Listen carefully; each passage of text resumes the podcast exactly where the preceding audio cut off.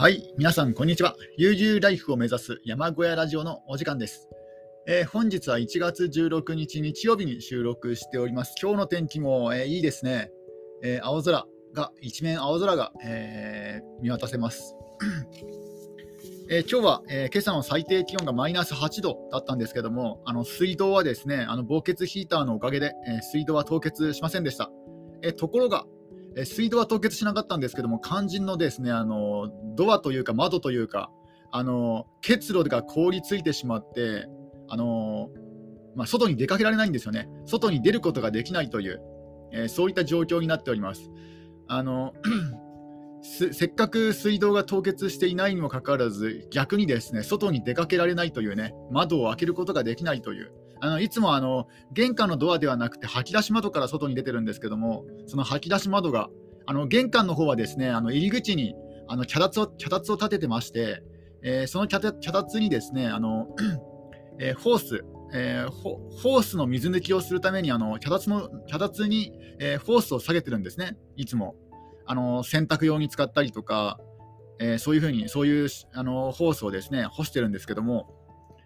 えーそれによってですねあの玄関のドアが開けられないので、えーいつも吐き出し窓から、えー出ております。でその吐き出し窓が凍りついてしまって外に外に出ら出られないというですね、えーそういう状況に、えー陥ってますね。えー現状報告は、えー以上です。それでは、えーナンガ・パルバート単独校、えーラインホルト・メスナーさんの、えー著書の要約を、えーしていきたいと思います。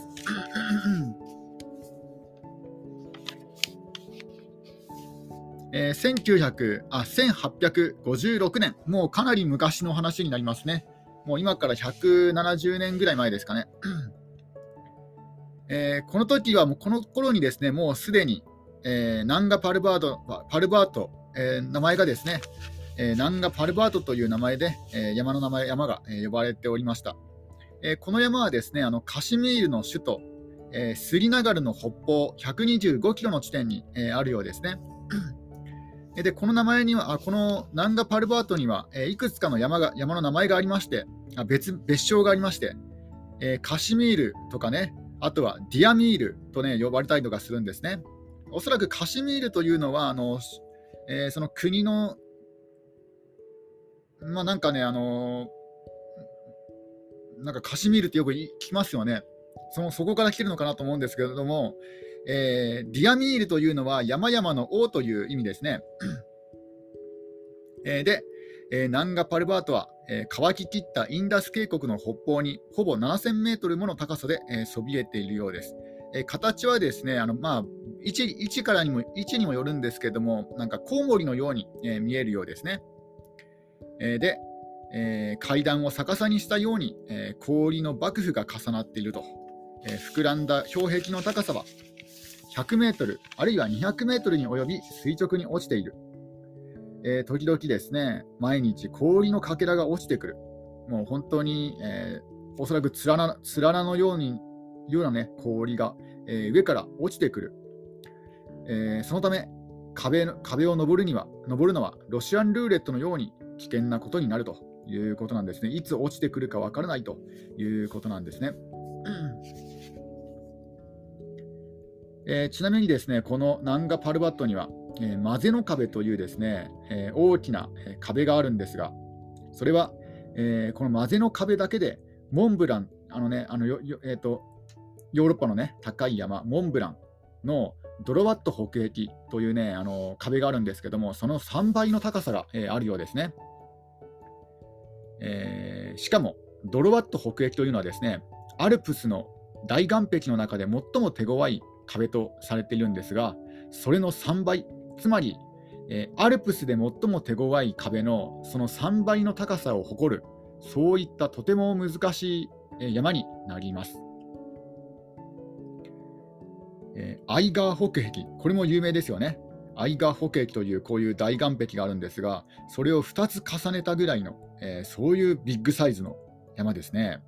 しかも、えーベースキャンプがある位置は、アイガーの頂上よりももっと高い地点だったと。もうつまりあの出発地点があの有名なアイガー北北壁よりも上だというですね、なんか本当になんかあの文章を聞いただけでも、なんかすごい山だなっていうのが分かってきますね。えー、で、そこに向けて、まずはですね、あのベースキャンプを目指して、えー、出発するんですが、えー、まず、えパキスタン航空パキスタン国際航空の、え事務所に行きました。この、えライン・ホルト・メスナーさん、パキスタン国際航空の事務所に行きました。で、え航空券の、あ、これは、ちょっと待ってください。これはですね、うん、これは帰国ですね。帰国の方でした。あの最初に、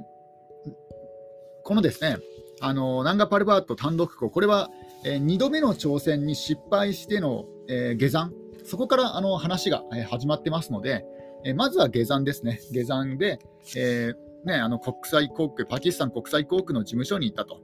で、えー、このラインホルト・メスナーさんを乗せてきてくれた航空機がですね、あの戻るときに胴体着陸をしてしまったと。なので、もう飛べないとですね、えー、話を言われたんですね。なので、飛行機はしばらく出ないかもしれませんと、えー、言われてしまって、それでしばらく待つことになってしまったんですね。でそういう待ってる間に、えー、別れた奥さんのことをですね思い出してしまいますと。えいろんなことをですねあの今回の遠征で、え何でも諦めることはできるんですけどでできたけども、え別れた奥さんのことだけはね、あの忘れることができなかったということなんですね。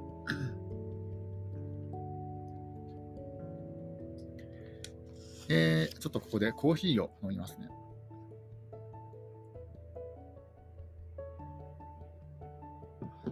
で、え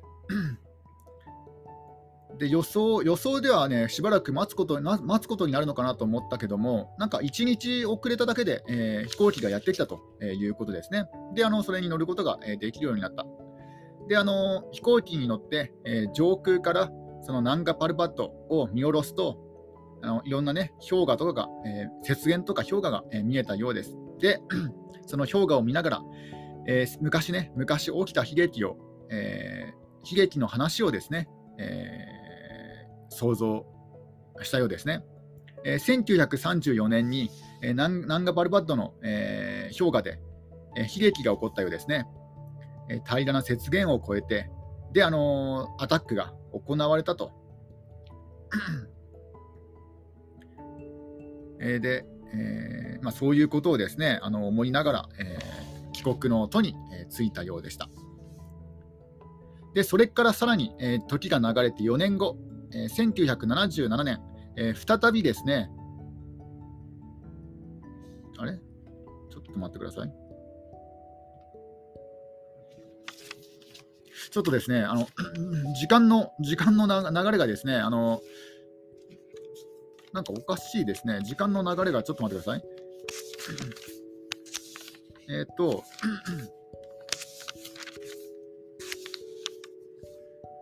あれ？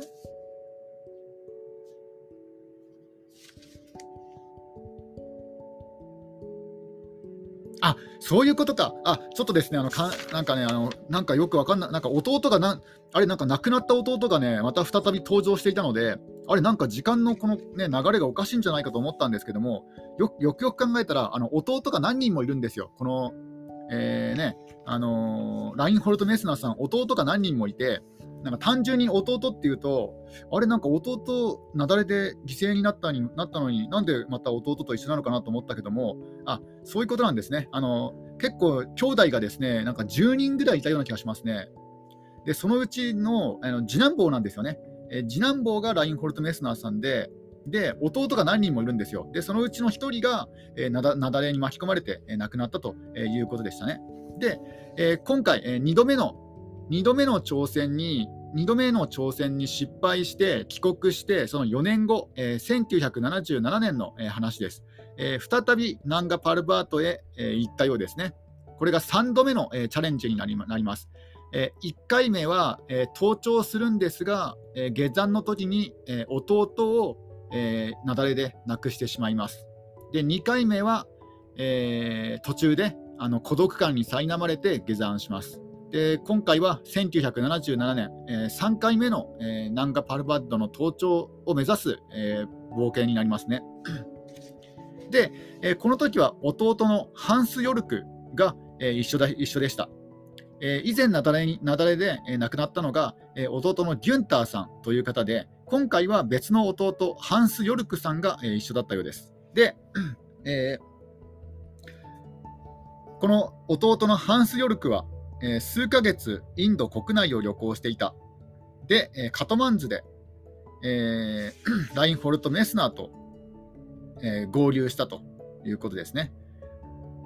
あのその前にダウラディリ、ダウラディリ遠征にあの集団でグループで行ってまして、その、えー、ラインホルト・メスナーさんが。そこで、えー、合流したようですね。そのダウラディリ遠征隊と合流。で、帰国の途中で、えー、ちょっとナンナンガパルバートへ寄ってみようと、行ってみようということに、なったようです。で、えー、ナンガパルバート、この8000メートル峰では壁の裾から頂上までの高低差が他の、えー、8000メートル峰よりもはるかに大きいというですね、そういう事実が、えー、あるようです。えー、で、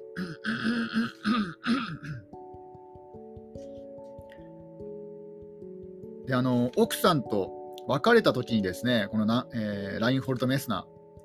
ー、えー、自殺もちょっと考えたんですね。えー、で、えー、1977年の夏、1人でナンガパルバートへ出かけようと、えー、決めたと。つまりその孤独感を忘れ孤独感を忘れられるか、あるいはね、孤独感に負けて、まあもう半ば自殺のような、えー、感じで、えーね、そういう気持ちもあったようです。えー、死を考えることが、え、自分にとって最後の支えになったと、え、すごいですね、あのそのぐらい追い詰められていたようです。えで、え以前な、え夫7年前にナンガパルバート最初に登頂したときに、え弟を失って上にも苛まれて、え両手両足にひどい凍傷を負っていたと。えそういう、ね、過去があったんですね。で、え今回3度目の、えチャレンジ、えパスポートは万事整っていた。お金も十分あった。単独校に備えた当搬装備は地下室に置いてあった。何もかも揃っていた。あとはただ出かければよかった。えー、で、まあ、半ば自殺計画のような、えー、そういった、えー、登山に出かけるようですね。であの装備も、えー、ちゃんと、ね、あの点検して、えー、ルックザック、ショイコ、2台のカメラ、1本のザイル、小さな1束のハーケン、アイスハーケンが数本、ピッケルとシュタイクアイゼン、寝袋、テント、コード系、コンパス、使い古したナンガパルバートの地図、ね、こういうのを、えー、点検しているときにいきなり泣き出してしまったと。えー、もう本当にもう奥さんと別れたことがですね相当ショックだったんでしょうね。えー、なんかね、自分が知っている、また好きであるすべてのものから逃げ出したいという願いがあったようですね。で、ただ、えー、そこからすぐにはですね、あの準備は整っていたんですけども、そこからすぐにはですね出発はせずに、えー、半年間が経過してますね。で、あのナンガパルバートにいきなり行ったのではなくて、その前にエベレストにですね行ってます。えー、1978年エベレ5月、エベレスト。で、エベレストから、えー、故郷に戻る途中、えー、僕は6週間後に自分がナンガパルバートへ向けて出発することになるだろうと考えた。エベレストからね、あの帰ってきて、1ヶ月半後にもう次の山に行ってるんですね。で、えー、エベレストに行った頃にはですね、あの別れた奥さんに対する考え方がですね、ちょっと変わってきたようですね。えー、何かが変わった。かつてなかったほど自分は生きなければならない。思い切って生きてみようという気持ちになっていた。自分の気に入ったことをしてみようという思いが湧いてきた。ただし、その場合、決して他人の縄張りを邪魔しないことである。というね、えー、書いてあります。もし誰かが僕の縄張りを邪魔しようとすれば、僕は激しく怒るだろう。何でも対比させて考えることはやめにした。良いとか悪いとか、正しいとか間違っているとか、そういった区分は設けずに、今では全てのことを分かりたいとか、判断したいとかせずに、ただまっすぐ生きていくことにした。っていうね。なんか考え方がガラッとね、変わったようですね。だから逆に良かったですね、このエベレストに登っておいて。えー、ね、あのエベレストに行く前に、えー、準備が整った段階でもしナンガパルバートに出かけていたらね、そんな自殺したいっていう、そういった願望もある中で向かっていったら、本当に死んでいたかもしれませんね。ただ、えー、半年ね、ゆっくりして、で、エベレストに、ね、エベレストに行って、で、その後にね、あのナンガパルバートに行ったから、この良かったのかなと思いました。やっぱり焦っちゃいけないんですね。うん えー、ちょっとここでドリンクを飲みます。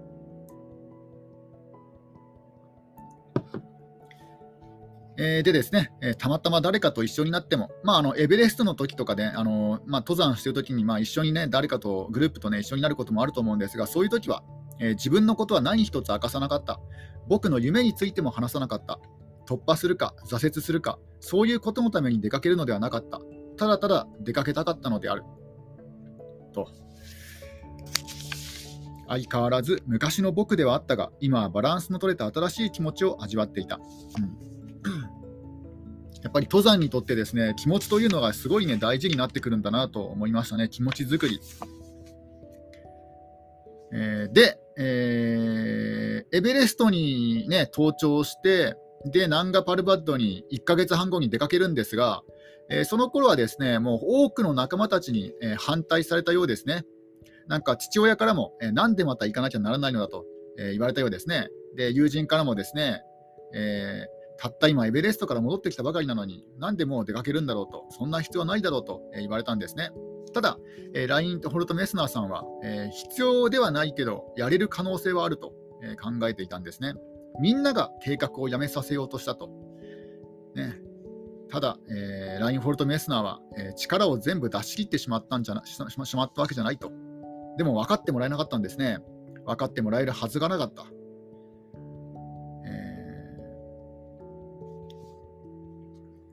ラインホルト・メスナーは自分が想像もできない世界に投げ込んでみたい、自分を想像もできない世界に投げ込んでみたいという気持ちがあったんだけども、えー、それが理解してもらえなかった。で、ね、あのー、え仲間たちとかね、あるいは取材の記者とかにですね、同じ質問に何百回も答えるのは我慢できなかった。やりたいといつも思っていたことをしなければ自分がダメになってしまう気がしたのだ。やっぱりやらなければ自分がダメになってしまうと、そういう気持ちなんですね。うん、で結構ですね、このもうもうこの頃にはですねこのラインホルト・メスナーさんはスポットライトを浴びていて、えー、いたんですけども、えー、世間では、えー、僕のことをショービジネスの名人、現代が生んだ子で、え彼は特別のことを特別なことをすればどれだけの褒美がもらえるかを知っている。新しい名声を得るためにはどれだけのことをすればよいかを心得ている男と、え言われていたようです。で警告もあったようですね。えー、君はあまりにも早く燃焼してしまうぞと、まあ、要はね、あの燃え尽き症候群症候群っていうのがありますけども、まあ、エベレストに登頂した1ヶ月半後にまた、ね、それよりも難しい山に挑戦するっていうことを考えると、確かにね、あのそういうふうにあの好意的に忠告をした人も、えー、いたんじゃないかなとは思いますね。うん君はなんか山を登るペースが速いから、ね、バーンアウトししてしまうよっていうね、えー、そういう警告もあったようですね。ただ、えー、握手を求めたりする大勢の中で僕は飢え死にしたくなかった。いくら報酬が入ったからといって、みんながやたらに褒めてくれたからといって生き、生きようとする僕の飢えた気持ちを満たしてくれることにはならなかった。え、ハングリー精神をですね、やっぱりこう、なんだろう、心のね、底にあるハングリー精神というものは、えー、地位とか名声とかね、お金だけじゃね、あの得られないんだなということが分かりましたね。うん。もうこの飢えた気持ちを、えーね、どうやって満たすかというと、やっぱりやりたいことをやると、えー、自分自身をね、あのー、本当に行きたい場所にね、あの行かさ行かないと飢えてしまうんですね。ダメになってしまうんですね。えー、将来、僕は誰にも従わないつもりだ。自分自身にすら屈服しないだろう。自分の日常生活でも世間の人々人々がそうするからといって同じように行動することはできない。そんなことをすれば自分をダメにしてしまうだろう。だから僕は自分自身の道を歩くのだ。自分の道を歩歩自分の歩く道と自分自身が一つになっている時にのみ自分が強いと感じられるのだ。えー、何がこの力を僕に与えてくれるのかわからない。この力を説明しようとも思わない。その力をただ利用するだけだと。えー、1年前にはですね、まあ、いろんなことに悩んで、えー、人生の意義を求めていた。えー、今の,、ね、あのラインホルト・メスナーは人生をあるがままに受け受け入れているということです。ただやっぱり彼女のことはですねあのずっとなんか思っていて、えー、別れた奥さんを愛したように、ね、別の奥さん、女性を愛することはもうできない。愛情の量ではなく愛し方である。愛情が多いか少ないかは大事ではない。どのように愛するかが大事なんだと思うと。もう昔の奥さんのようにね、女性を愛することはできないと、めちゃくちゃなんか一途な人ですね。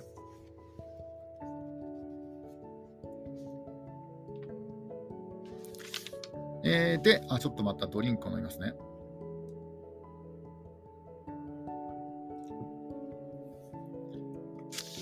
で、そのエベレストに登ってから、えナンガパルバートに登るまでの間にですね、あのミュンヘンの街を歩いていたときにあの話しかけられて、えー、そこでですねあの3人組に、登山家の3人組に話しかけられるんですが、まあ、いくつか質問をされてますね。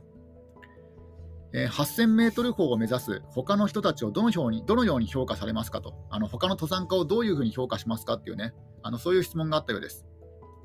えー、千差万別だと、え答えています。例えば、大勢の日本人がものすごく危険な壁に向かいますが、彼らはあえてその危険を冒す。僕はそういうことはしない。自分にはあまりにも危険すぎると思えば、それから先へは進まないっていうね。えー、に大勢の日本人が危険な壁に向かっていると、このね、一流のラインホルト・メスナーさんもそういうふうに思うんですね。てから、日本人ってすごいですね、その危険な壁をね、リスクを冒して登るという、なんか本当になんか、死を恐れない、ね、そういう民族なのかもしれないですね、大和民族というのは。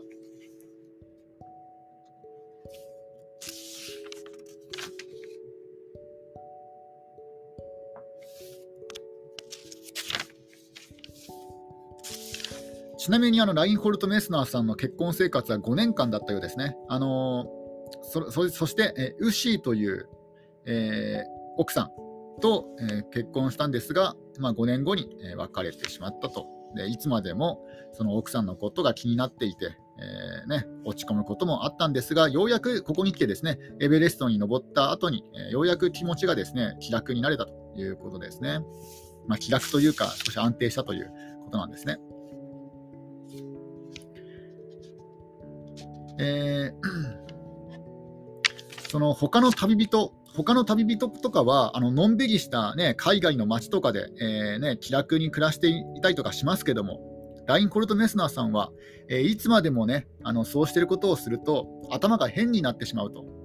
えー、荒野とか山がないとね、頭がおかしくなってしまうということなんですね。やっぱりこう自ら進んで苦しみをね、あの求めるというか、えー、平穏な日々を送るよりは、何か冒険したいっていうね、もうそういった性分を持って生まれついたのかもしれませんね。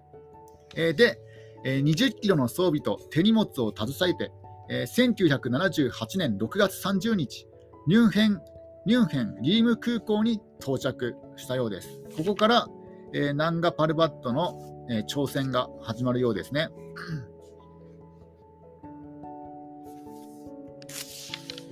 えー、で、えー、力以上のことは出さないと。自分の持っている実力以上のことは出さない。なぜかというと、えー、8000メートルの高所で、えー、実力以上のことをしようと思えば、命を落としてしまうと。もうね、あの今まで積み上げてきたこと以上のことはできないんですね、8000メートル峰では。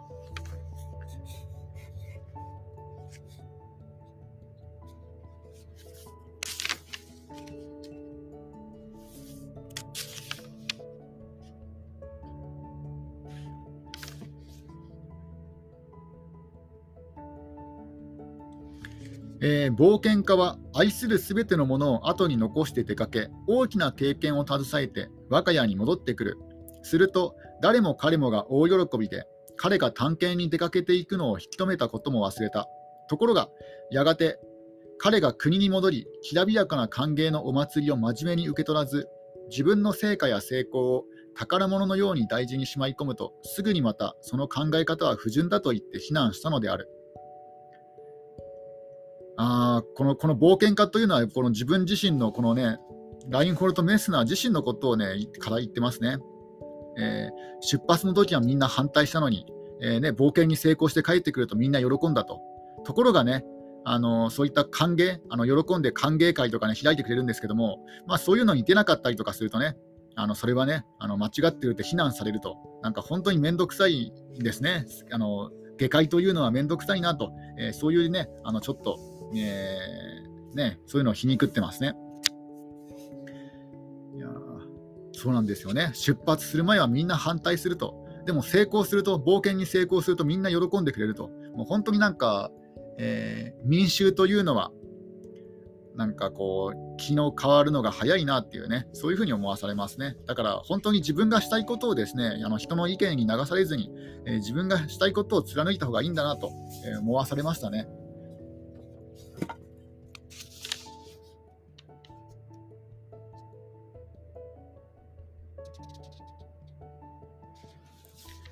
多くの人たちは何事にもすぐ意義を見出さなければ気が済まない。自分たちが登ろうとする山もあまりにも熱心に私物視しようとするので、この世の不思議というものを体験できないのだ。えー、まあね、あのいろんなことにこう意味を見出してしまいますよね。まあ、自分たちも含めて、えー、ね、あの山を登るのはどういう意味があるんだとかね。えただそういう気持ちで登ってる以上、え、本当のね、本当にこの山山というものを体験することはできないと。だからもう頭で考えて登るのではなくて、とりあえず味わうっていうね、そういう気持ちで登った方がいいんじゃないかなと思わされましたね。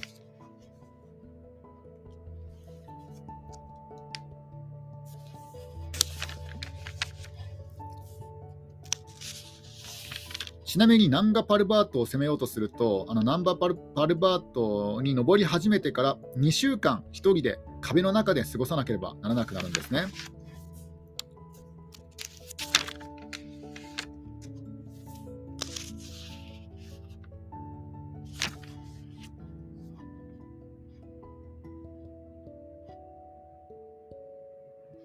ちなみにですね、あの1970年、あの初めて、えー、ナンダ・パルバートに挑戦したときはですね、えー、弟と一緒に、弟のギュンターと一緒にですね、あの壁で40日間にわたる、えー、長い日々を、えー、過ごしたようです。結構長い日数がかかるんですね。あのなんだ全部の工程ではなくて登山単純にこう登山のベースキャンプからね行くだけで40日なんですね40日過ごすこともあるんですね。うん、あただ、この頃この時はですねあの大規模な規模の大きいメンバーで行ったようですので、で資材をですねあの運び上げたりとかもしてますので、そういうこともあって40日かかってしまったのかなと思います。